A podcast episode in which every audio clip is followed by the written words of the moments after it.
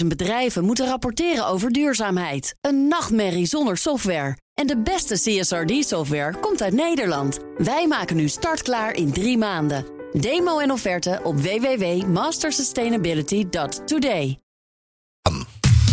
Factgoeroes. Met Frank Leeman. Goedemorgen, Frank. Goedemorgen. Vandaag heb jij iets over de luchtvaart. Ja, want ik zie soms uh, berichten over uh, duurzame kerosine. En toen vroeg ik me al af, bestaat dat dan wel? Ja. En zoals je ook wel eens reclame ziet over hernieuwbare diesel of schone benzine. Maar nu was vorige week op een aantal plekken te lezen, uh, zoals in het NRC, dat de reclamecodecommissie zich gaat buigen over een claim van de KLM. Dat ze de eerste vlucht met duurzame kerosine hebben gedaan.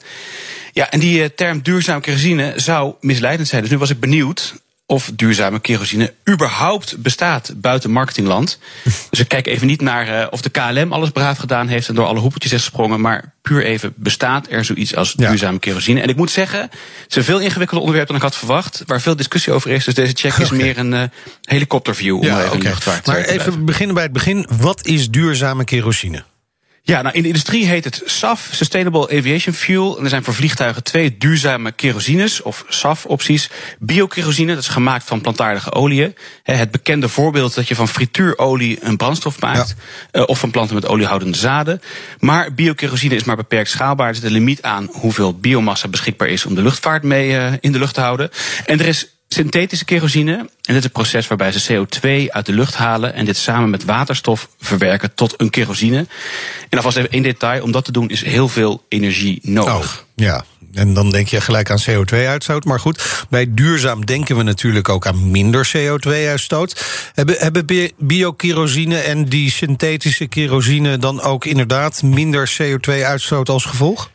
Nou, of je het nu over gewone kerosine hebt of een bio of een synthetische kerosine, scheikundig gezien is kerosine dezelfde koolwaterstofverbinding. Okay. Uh, dus zeg maar een rijtje koolstofdeeltjes met eromheen waterstofdeeltjes. En als je die verbrandt, ja, dan krijg je CO2 en waterdamp en nog wat andere dingen. Dus het komt erop neer dat er bij zowel bio, biokerosine als synthetische kerosine evenveel CO2 vrijkomt als bij uh, dinosauruskerosine. Want het is dus chemisch gezien hetzelfde spul. Ja, maar, maar kun je het dan überhaupt wel duurzaam noemen? Nou, de gedachte bij biokerosine is dat als je die kerosine maakt uit planten die eerst CO2 hebben opgeslagen om te groeien, dat die brandstof dan circulair kan zijn. Want ze slaan het eerst op en dan komt het weer vrij bij verbranding. En als je het daarna weer opslaat, nou, et cetera, dan wordt het circulair.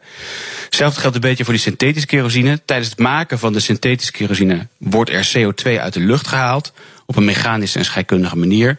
Dus daar is ook het idee dat die CO2 gevangen wordt en opnieuw gebruikt. Maar er is dus, ik zei het al, heel veel energie voor nodig. Ja. En zolang die energie op een groene manier gemaakt wordt en alle vinkjes staan op de juiste plek, ja, dan kan het een heel eind circulair zijn. Of er komt in ieder geval minst, uh, minder uh, nieuwe CO2 bij. Maar het wordt wel echt onderstreept door degene die ik over sprak. Dat luistert heel nauw om dat proces echt okay. uh, circulair te krijgen. En er zijn nu nog geen fabrieken die dat echt op schaal kunnen. Oké, maar dan wordt er dus ook nog niet heel veel van geproduceerd. Nee, volgens de schatting van Delta Airlines is de huidige totale SAF-productie van een heel jaar slechts genoeg om de hele vloot van Delta één dag uh, door te laten komen. Okay. En dan zit er maar een procent of zo alternatieve kerosine in de tank. En de ICAO, uh, ja, de International Civil uh, Aviation Organization, verwacht dat er in 2032 8 miljard liter alternatieve kerosine geproduceerd wordt. Maar in 2019 uh, was er al 360 miljard liter nodig ja, ja. om uh, te vliegen. Dus ja, en de huidige vraag vanuit de airlines naar alternatieve kerosine is 0,05% van de totale brandstofvraag. Dus okay. we zijn er nog niet. Nee, we zijn er nog lang niet. Uh, zijn er nog andere effecten anders dan alleen die eventuele verbetering van de CO2-uitstoot, of in ieder geval het circulair daarvan maken? Ja, uh, ik sprak dus onder andere Joris Melkert, luchtvaartexpert aan de TU Delft. Um, en die noemde onder andere het volgende. Wat je niet wegneemt, feit dat je die CO2 of door de plant of zelf uit de lucht haalt op, op lage hoogte, op zeeniveau. En je stoot hem uit op de kruishoogte 10, 11, 12 kilometer waar vliegtuigen vliegen. En dat heeft een, uh, een versterkend effect voor, voor het klimaat. Ja, en een van die effecten is nou, die sluierbewolking die we wel hè, kennen uh, door de condens van de vliegtuigen. Het heeft een opwarmende werking en die opwarmende werking weegt nou ja, drie tot vijf keer zwaarder, grofweg gezegd, dan de hele problematiek van CO2. En er zijn alleen wat eerste aanwijzingen dat dat met een SAF minder is dan met een normale okay. kerosine. En hij noemde nog dat die paar airlines die nu zo'n brandstof gebruiken, ja, dat gaat hoog, hoog uit over een procent of zo in de tank. En van regelgeving mag een vliegtuig momenteel niet meer dan 50 procent SAF bevatten.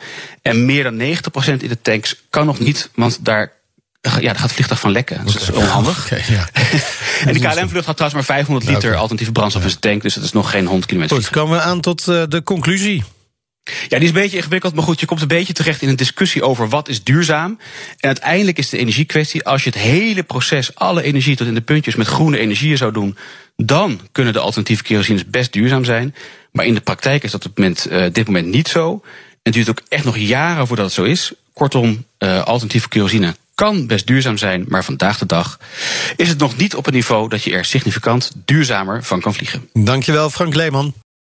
50.000 bedrijven moeten rapporteren over duurzaamheid. Een nachtmerrie zonder software. En de beste CSRD-software komt uit Nederland. Wij maken nu startklaar in drie maanden. Demo en offerte op www.mastersustainability.today.